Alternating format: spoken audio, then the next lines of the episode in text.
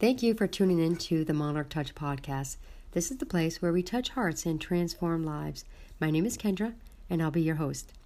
My 17 year old son Ethan is funny in the way he calls me out. When I am half paying attention to him because I'm just busy doing other things, I'll act as though I am listening, but reveal the truth apparently by the questions I ask him. Being a whole foot taller than me, he'll just look down at me and not say anything. I'll finally look up because he hasn't answered yet. He'll wait until he has my complete attention and just say, Context clues, Mom. Just look at them before you speak. Oftentimes, this is how we treat our bodies, right? We give it maybe half of our attention while being busy with life's distractions. We expect our body to guide us and tell us what it needs, but we are not getting the correct information because we are not really listening. In order for us to begin to have a real connection with our body, we must first learn to pay attention to the context clues it sends us. Last week, I talked about why our body, our physical body, is just as important as our emotions and mind. When we stop devaluing it, we will no longer compromise our health we must also learn to have as much value and care for other people's body as we do our own, even though we do not experience life and feel through other people. Their body should be no less important to us. By caring for others, we also learn to care for ourselves. This week in Body Talk Part 2, I will be discussing the how, how we can begin listening to what our body has to say to us and how we change our life experiences when we make time to not only listen, but by the way we respond. So, let's first define context clues. Then we can discuss how to pay full attention to them so we can experience a life of excellent health and vitality. It's pretty typical when I talk to people about an idea that I have in my head that they ask me to give them an example. And as I was planning out this topic, there were a couple of great examples I had of my successful moments that I was going to share. Then, just recently, ironically, I failed to listen to my own body's context clues that it was sending me over and over, and because of ignoring these small annoyances, it eventually became worse and it turned into a debilitating problem. It just so happens that sometimes our failures are our greatest teachers. So today I'm going to use my failure as the lesson's example. I live with two men, my husband and my son, both who go to bed much later than I do. I'm a pretty light sleeper, and it doesn't take too much to wake me up out of my sleep. So rather than constantly getting out of bed and yelling at them both, I went out and bought myself earplugs to silence the noise. I love being able to block out the sounds that wake me up, but on the downside, they irritate my ears. Sometimes in the middle of the night, after everyone is sound asleep, I'll take them out because my ears are hurting. After consecutive days of using them, the insides of my ears have become very tender. Here is my failure. Instead of listening to my body and seeking alternative solutions, I chose to continue to ignore the warning flags that were being waved at me to get me to pay attention, and instead, I pushed through the pain.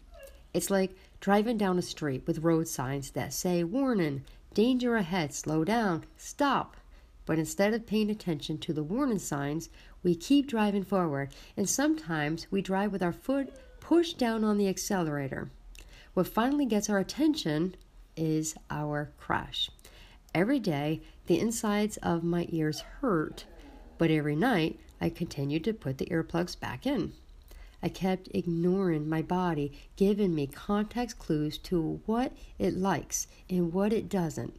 My crash was the trigeminal nerves became so irritated and inflamed that I eventually had a vertigo episode that left me debilitated for days.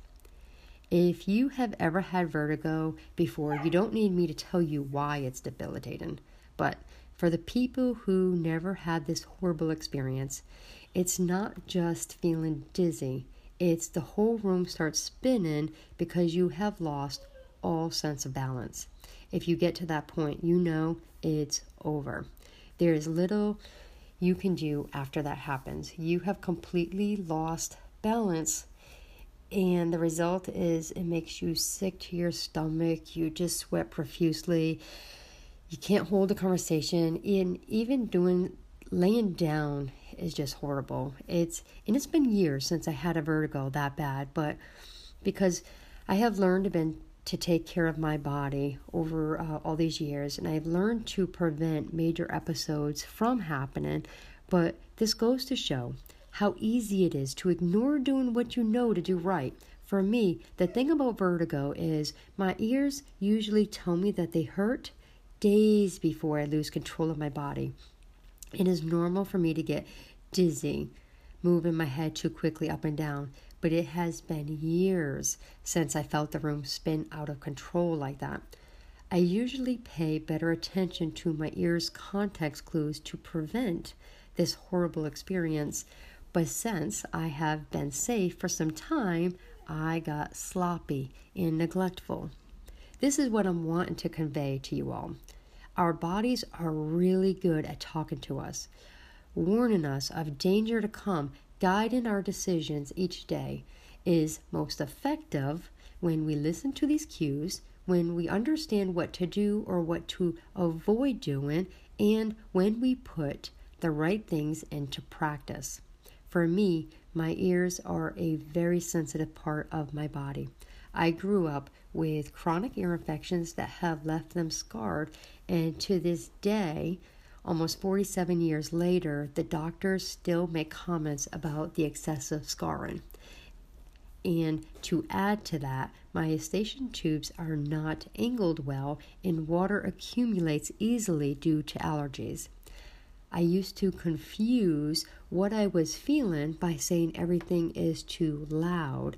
I became irritable and asked everyone to turn their sounds of the TV or the phone off or just turn the volume down. When this nerve is inflamed and irritated due to water building up, I actually hear sounds muffled, but it feels louder because the nerve is hypersensitive. So my body's context clues is my sensitivities to vibrations and the pressure.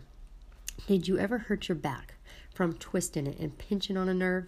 The muscles around that area will automatically tighten up to act as a cast to pr- protect your spinal column, but the pain is excruciating. I often have golf players coming in to see me for this very problem but often our body will give us context clues before something dramatic happens. For me, the clues of discomfort was immediate from wearing those earplugs. I ignored the pain, but it never went away, just continued to get louder until finally the dramatic vertigo happened. For the golfer, it may be stiffness going from sitting to standing, or they could already be having limited range of motion, bending, or stretching. Most people who ignore these little signs will forget them while they are having fun playing or competing, expecting their body to do what it has always done in the past, ignoring what it's been trying to tell them all along. Pain is a sensor that is supposed to get our attention, kind of like a sensor light on your car's dashboard turn it on to tell you it's time to change your oil, for an example. It's not an immediate problem if you ignore that sensor in the beginning, but it will become a devastating problem if you continue to ignore the warning and your engine locks up. So, we first need to learn to pay attention and heed our body's warnings while they are not so loud. One of the biggest causes for us not listening to our body is taking pain medication. I'm talking about simple over the counter pills like Tylenol or Aleve, like ibuprofen. It's like an alarm that has a snooze button. We can only hit snooze so many times before we become late for something else. When I have a headache, The pain is usually telling me something important, like that I need more water or sleep. If I hit that snooze button by taking a pain pill, I most likely won't be drinking the water my body needs or going to bed and recharging like I should. So when we ignore, we also don't comply. Most ailments like diabetes, heart attacks, and vertigo give many clues before the body shuts down and becomes debilitated. What are some experiences that you have had where your body severely shut down on you and you stopped functioning for a while? When we take the time to reflect, we usually can begin seeing early warning signs that had been there all along. What context clues has your body expressed in order to try and get your attention. A great way to listen to your own body is through meditation. When we slow down long enough to get still and quiet our mind, we have the ability to take a body scan and notice what feels tight, out of alignment, and irritated. In the early stages, the pain noise is almost like a whisper in comparison to the outside world. We live in a very noisy, chaotic world that screams to get our attention. This is why practicing in a quiet place and closing our eyes helps us to concentrate.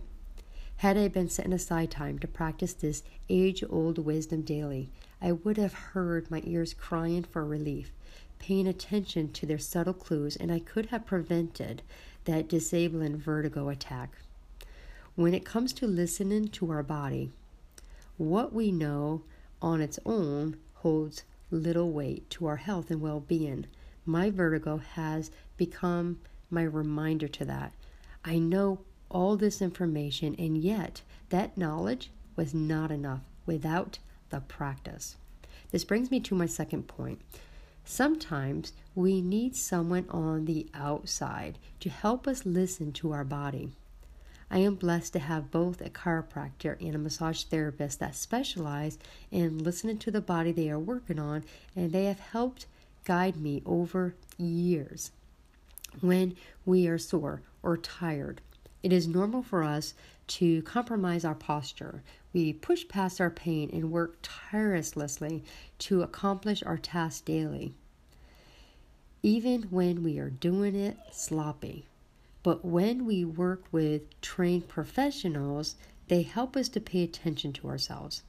For an example, instead of walking, swinging my legs front to back, I began compromising my gait by waddling side to side without me even realizing I was doing it. This can seem small, but it is not insignificant. This imbalance causes all sorts of complications. For one, it creates a snowball effect to more complications like muscle weaknesses and postural misalignments. This imbalance makes us more vulnerable with the risk of falling and getting hurt. So, having someone on the outside that is trained to listen to the body helps guide us with listening to our body in areas we can miss on our own. Another reason working with a professional is important is they help us to stay accountable to ourselves.